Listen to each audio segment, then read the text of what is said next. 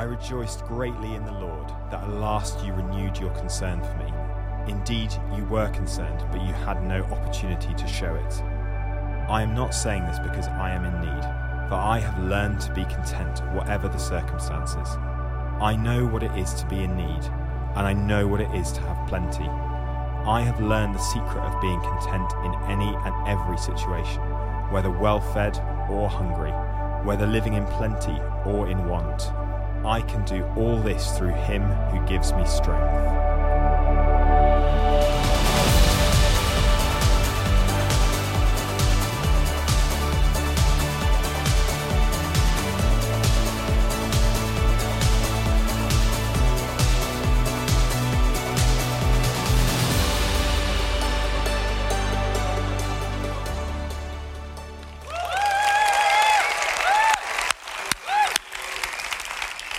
Good morning, church.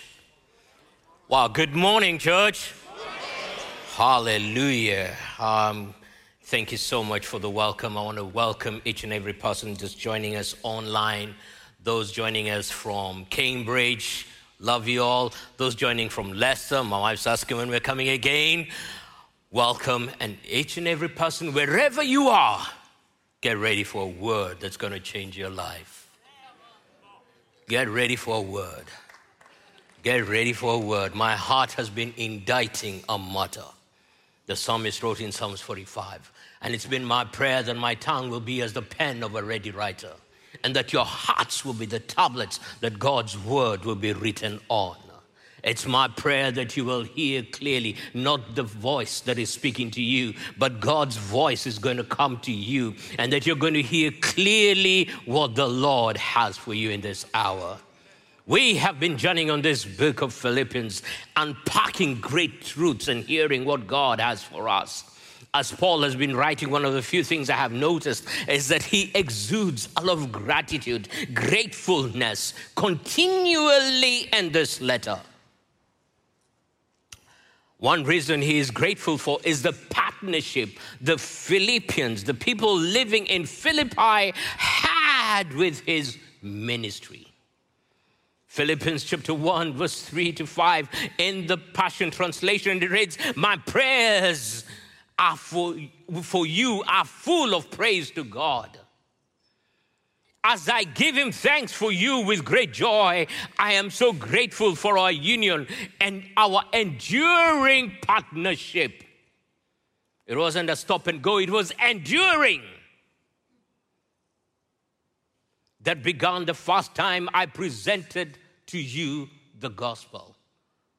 From the first day they heard of him preach, the, from the first day they received Jesus, from the first time they encountered the gospel that Paul preached, they became partners with him.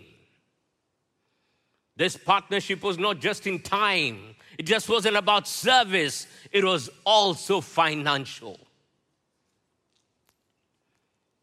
Epaphroditus, Epap is what I've been calling him was sent with a gift to minister to Paul. Philippians chapter 2, verse 25 and verse 30. We read Paul writing about him, and we've already encountered how great he served him. Today, we're going to look at our partnership. And we're going to look at what partnership is doing to our finances. We're going to look at our role of our finances in radical partnership. Ever since I was a young man, whenever I got on a chuku chuku train, remember the first time getting on the train from Nairobi to Mombasa, it was a 12 hour journey. I was fascinated that this thing is moving on these tracks. How? Every time, even here in the United Kingdom, I'm on a train, I wonder in amazement at how the wheels are moving on these two rails. Today, we're going to look at two very important rails for your finances to ensure that you and I, as believers, do not get derailed in any place. Let me make something very clear. We believe in your prospering. Can I repeat that again? We believe in your prospering. We believe in your doing well. We believe in your finances enlarging, expanding. Explosive growth is our belief. We believe in your being promoted. We believe in your business doing well. It's important for us to let you know the whole truth. We just can't come here and pray for your promotion and not also teach and be wise for you and how to walk right. And I know we speak about being stewards and I know we speak about this. However, it's important we speak on the two things that I'm going to speak on today. 3 John 2 is so clear. And that's why we teach, beloved, I pray that you may prosper in all things. Somebody say, all things.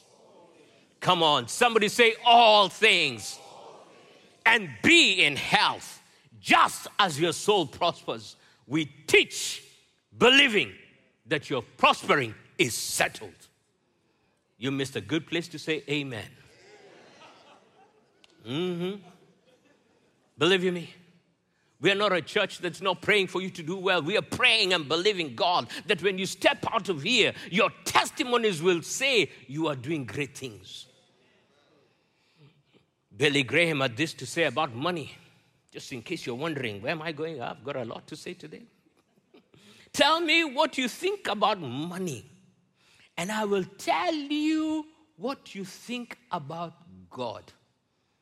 For these two are closely related.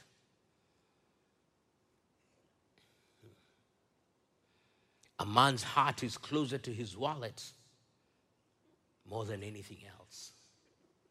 Can I also add a woman's heart is also close to her handbag more than anything else.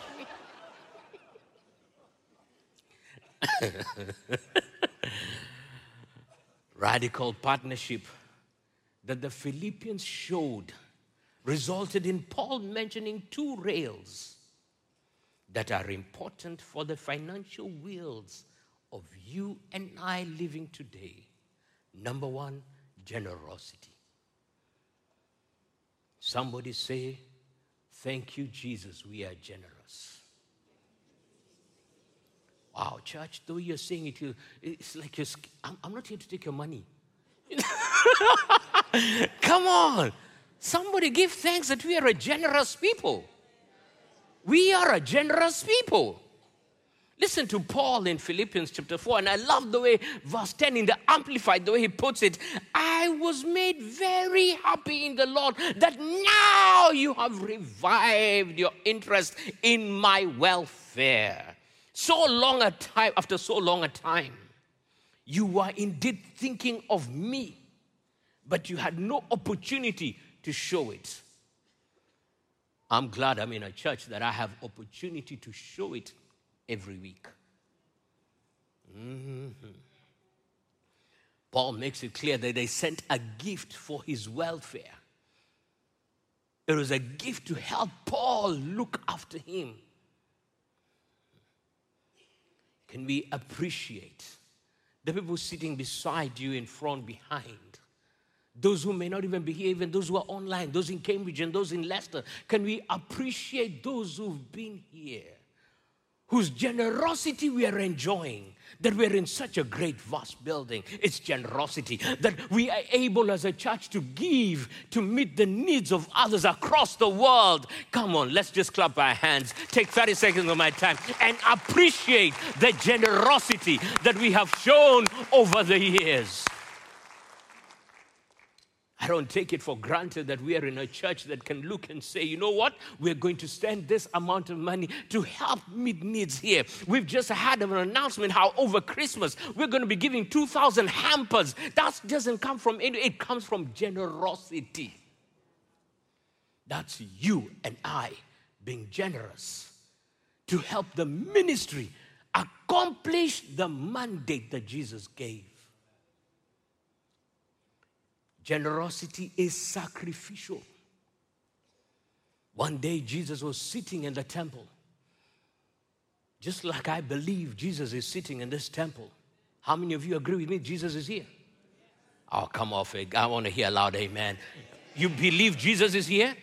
So one day Jesus was sitting in the temple. Mm-hmm.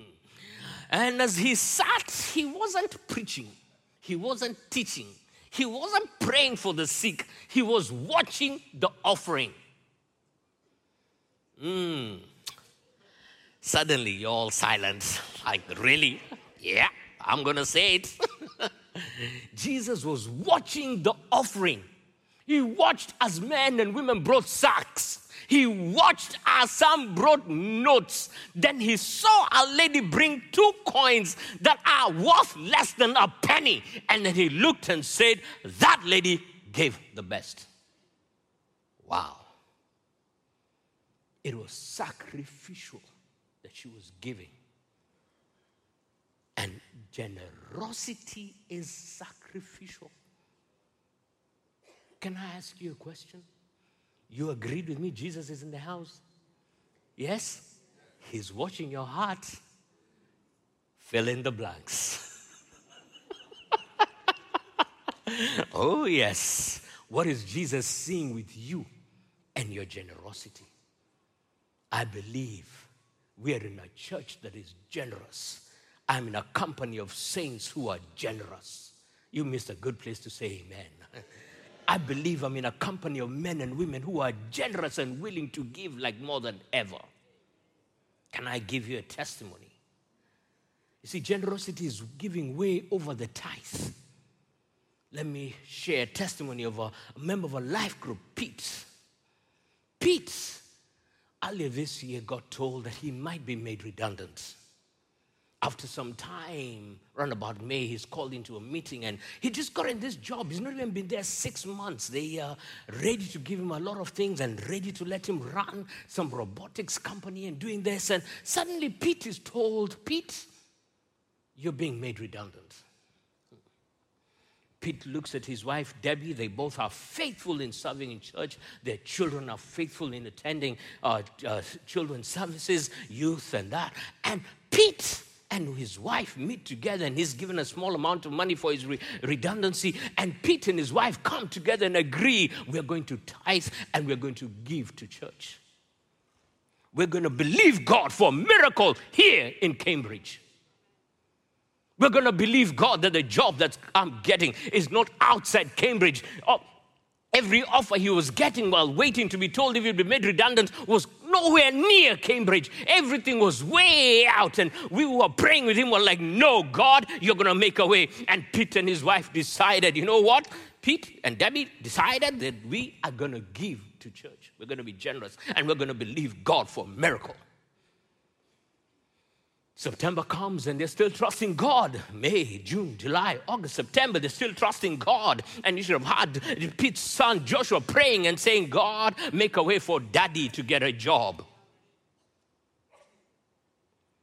Talking with Pete, he was saying his, his children were learning that God is trustworthy. And every time he and Debbie were praying, they'll be crying to God and saying, God, this is not for us. These children need to know that you are faithful. They need to know that you can be trusted. They need to know that the principles in the word that are giving is not in vain, but we are in the right place that you've sent centered for us. Pete got a job. Isn't God faithful? His son was praying, God, by 5 p.m. today, Pete needs a job. God, make a way. You see, the Philippians had sent to Paul, the messenger, Epap, my friend, the one who ministered to my need, was sent with something to minister that the ministry would continue. I had a proverb yesterday while just meditating and waiting while looking around, and I, it's a very interesting proverb from Zambia.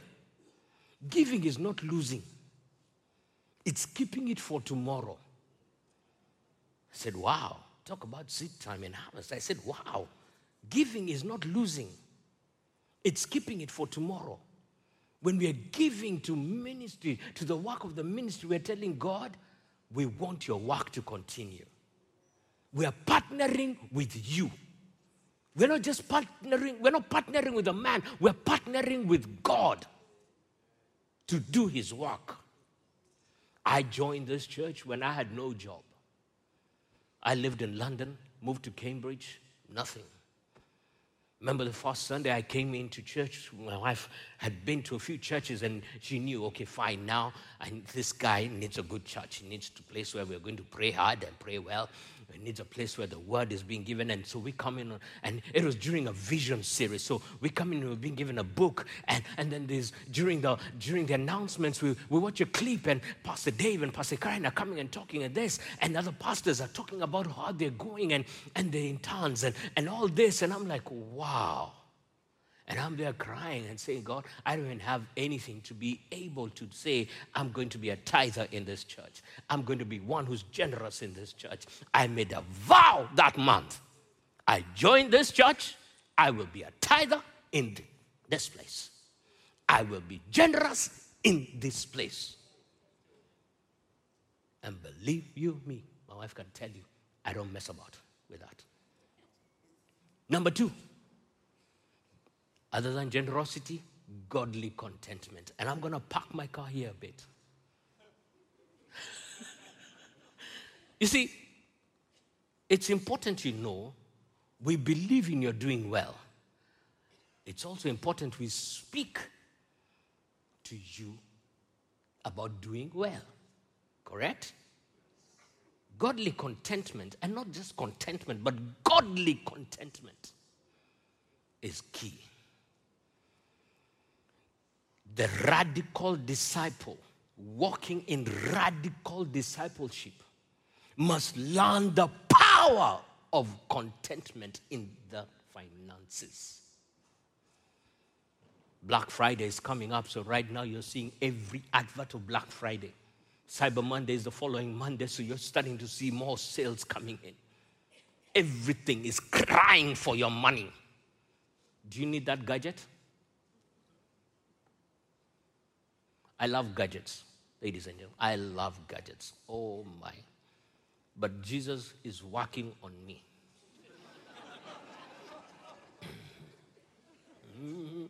working on me. I saw some glasses the other day being advertised. Um, very interesting glasses. Glasses that if I put on, I can go live on Instagram. I said, wow, really? I'm not going to advertise them. Then I saw other glasses that I can fix to my phone. Put them on, and my wife will think I'm being very intellectual looking at my phone, but in reality, there's a 120 inch screen that the glasses throw up, and I can play any game. Do I need that? No, Charles. You don't. Put it aside. Put it aside. You see, there's a parable Jesus gave once in Luke chapter 12. And one warning he said in Luke 12, 15, he said, Beware of covetousness. For one's life does not consist in the abundance of things he possesses or things she possesses. Let me speak to some handbags that are lying somewhere, some shoes that are really not lying around. Sorry. yeah, let me speak to some cars that saw you've parked that nobody's driving and we're wondering, really. It's good to have them, but can I ask you a question? Did you consult Jesus when you went for them?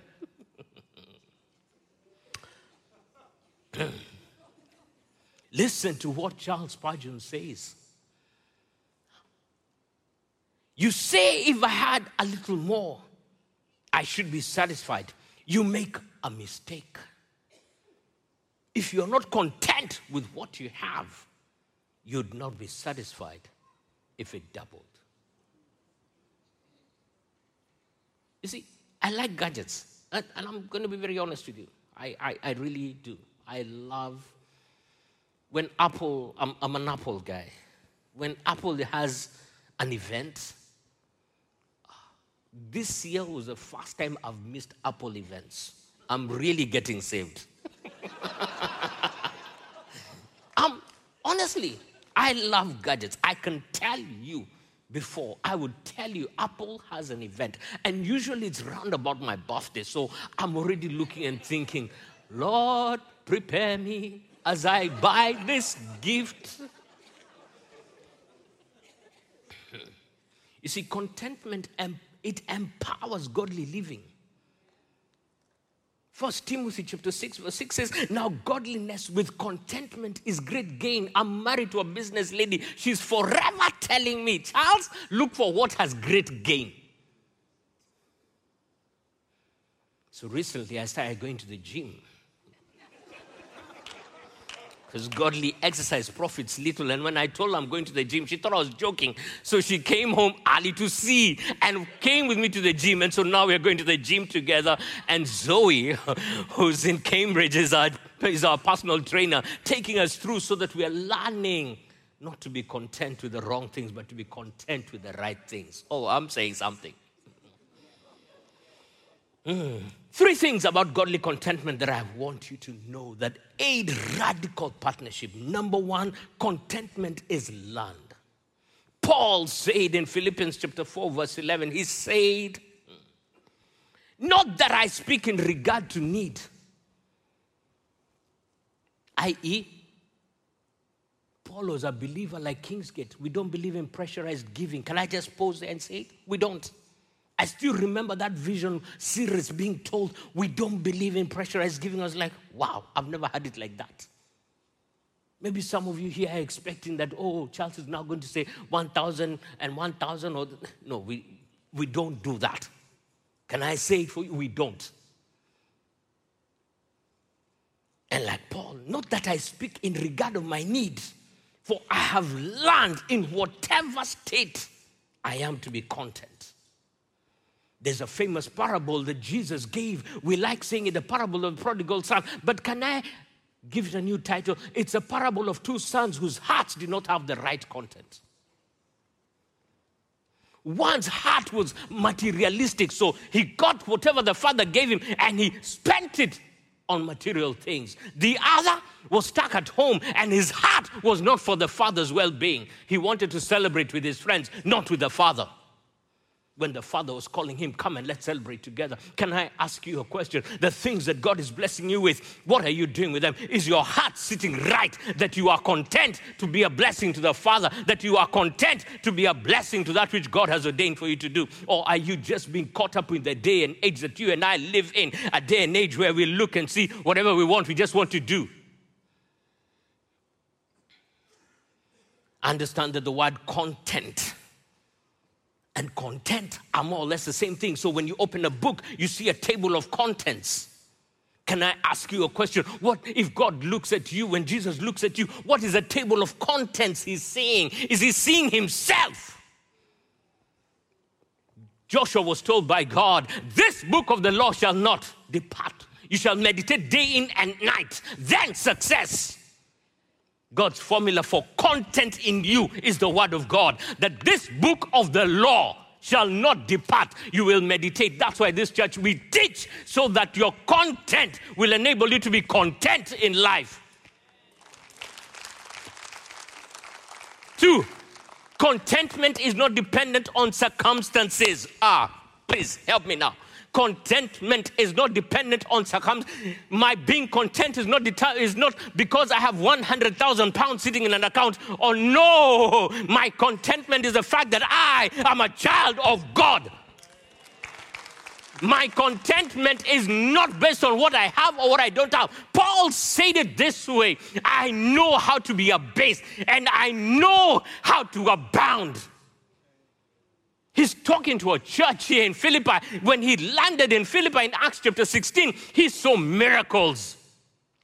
Went to preach, and as he preached, the Bible says that a lady Lydia, her heart was open and she saw God. Her heart was open and she received. And Paul was told, Come and reside here. Come and I'll meet your needs. Come and I'll do this. That's why he said the partnership began when he preached when he was put in jail with Silas, as, as he was praying and as they were singing songs at midnight in Acts chapter 16, verse 25, suddenly God arrived in the jail and doors were open. The jailer got born again. Now, as he's writing to the Philippians, he's in jail. God is not doing anything. So he knows how to see the miracle, and now nothing seems to be happening. He's content that God has not changed. He's content that nothing has moved. How do you respond when pressures come to you? Are you running for debt? Are you piling on debt? Or are you saying, No, Jesus, you're in charge? Are you remembering that Jesus is the one who took five loaves and two fish and multiplied it, and suddenly this is it? Or are you looking at the fact that the month has so far to go and what you have is too little, and you're forgetting that Jesus has not changed? Part of the problem with debt is that we have confused needs with wants. Yesterday's luxuries are today's necessities. Billy Graham said that.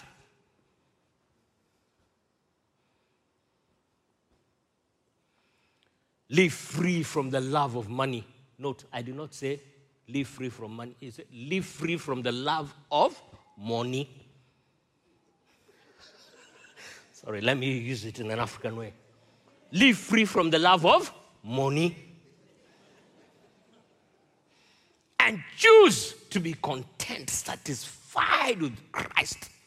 Hebrews 13 5. Keep your life free from the love of money and be content with what you have, for he said, I will never leave you nor forsake you. Three, I discovered contentment is only found in Christ. Can I invite you to my living room?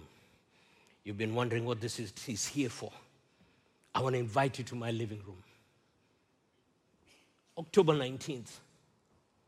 I'm already preparing for this message and wondering, God, what's going on? I know I need an example. I know I need to hear God. I need to come and minister life. Been praying 21 days, prayer and fasting, not hearing anything. October 19th rolls, and I get a message on my work phone. You're summoned for a meeting at 11 o'clock. By 11:15, I had been told I'm at risk of redundancy. Hmm. Thank you, Jesus. 24 hours later, I decided to let our pastors know because of the shock I was in. My text to Simon and to Chris said, I'm shaken, but my faith is stirred. Now I have a testimony for the sermon.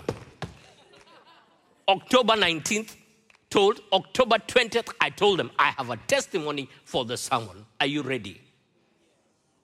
Every day I change my alarm clock. I said, God, wake me up earlier. One hour change. I would sit up in the morning, get out of bed, go to sit and meditate. I can do all things through Christ who strengthens me. By then, I already knew Paul was sat in jail as he was writing this, it wasn't the fact that he was looking and thinking that nothing cannot work. He was looking and reminding himself that Jesus is a true vine. Jesus said in John chapter 15 that I am the vine. I, indeed, I am the sprouting vine, and you other my branches are. So Paul knew that if Jesus is the vine, the one who's the anointed one, and I am a branch, the life flowing in him is flowing in me. My circumstances may not look nice, uh, my situations may not be lovely, but God, I'm going to be rested uh, and I'm going to be declaring uh, I can do all things through Christ who strengthens me. I want to speak to somebody here right now. As I was praying, I felt there are people who are fighting suicidal thoughts. I want to encourage you and tell you Jesus is the vine, you are the branch. And as you allow your union with Him uh, as a source, uh, fruitfulness will stream from within you. Uh, as Paul was declaring, I can do all things through Christ, I understood why he wrote to the Corinthians and said that Jesus has become my wisdom. In the situation that I'm facing, Lord, I need wisdom. Christ, you are my wisdom. I need wisdom to know do I look for another job? Do I go? What do I tell my wife? What do I tell my siblings? God, I can do all things through Christ who strengthens me. You're my righteousness. If I have failed, my righteousness is as filthy rags. Your righteousness is what I'm looking for. You can make this situation right. I can do all things through Christ who strengthens me. I'm drawing strength from your wisdom. I'm drawing strength from your life. I'm drawing strength from what you have said for me. I don't know what you are facing here, but I came to talk to somebody. I can do all things through Christ. I would stand up and begin to dance. I can do all things through Christ who strengthens me. His wisdom is strengthening me. His virtue is strengthening me. His wealth is strengthening me. That which He has ordained for me is strengthening me. I've good news for you, my brothers, my sisters, wherever you are. Christ is willing to strengthen you. I don't know what challenge you're facing. I don't know what challenge you're facing, but lift up your hand right now and say, I can do all things through Christ who strengthens me. Lift up your hand and declare it. I can do all things through Christ who strengthens me. Or oh, speak to your finances and declare it. I speak to my finance. I can do all things through Christ who strengthens me. Don't forget that Jesus was the one who walked on the water. I can do all things through the Christ who strengthens me. He walked on water. The choppy waters of the systems of the day and age we're living in. We can't tell today or tomorrow, but I can do all things through Christ who strengthens me. I may not have my, any bread. All I have may be just a slice of bread, but I can do all things through Christ who strengthens me. I have applied for jobs, but nothing seems to be happening. God, I choose to believe that you never leave me nor forsake me. I can do all things through Christ who strengthens me. I receive strength to prevail. I receive strength to overcome. I receive strength to become that you've ordained for me. I receive strength to become the one you have called me to be. I receive strength. And I believe that is your portion today in Jesus' name. We are going to respond now. How do we respond? Charles? How do we respond?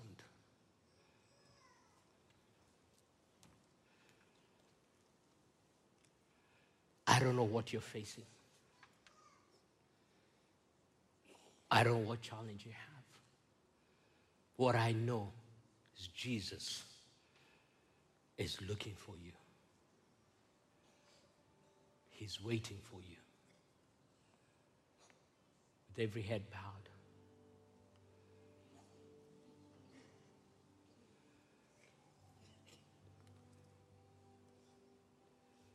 Are you walking right with God?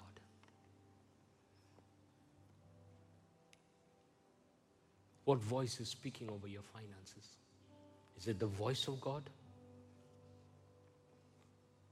That challenge that you're facing. Is Jesus ruling over it? And if you're here, you're going to say, like me, God, take control. You are worthy of it all. The job doesn't define me, you define me. May I ask you to stand on your feet, stretch your hands, lay it all before Him. Let Him know that He is worthy of it all.